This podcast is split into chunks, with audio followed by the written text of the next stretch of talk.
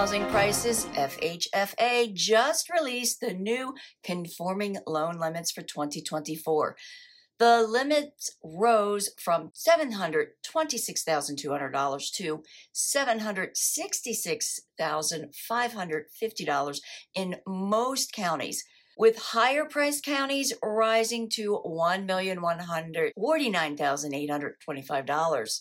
It's Friday, December 1st, 2023.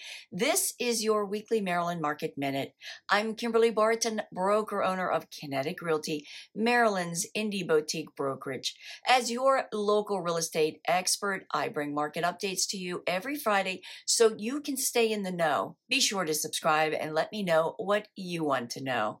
Prices are up 11.35% from last year, yet there is some slowing in days to contract and rising prices are rising more slowly. Inventory remains down, but we are seeing homes hitting the market. 552 homes are coming soon. 1,588 homes hit the market over the past week.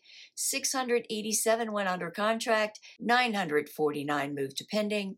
1,258 sold at 100% list to sold ratio in under 12 days. The highest priced home to sell over the past week was in Annapolis for $3,500,000.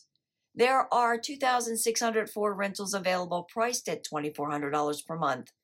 And that's a wrap for this week's Maryland Market Minute for Friday, December 1st, 2023. Thanks so much for tuning in. Enjoy your weekend. Stay safe, and I'll see you next week. Take care.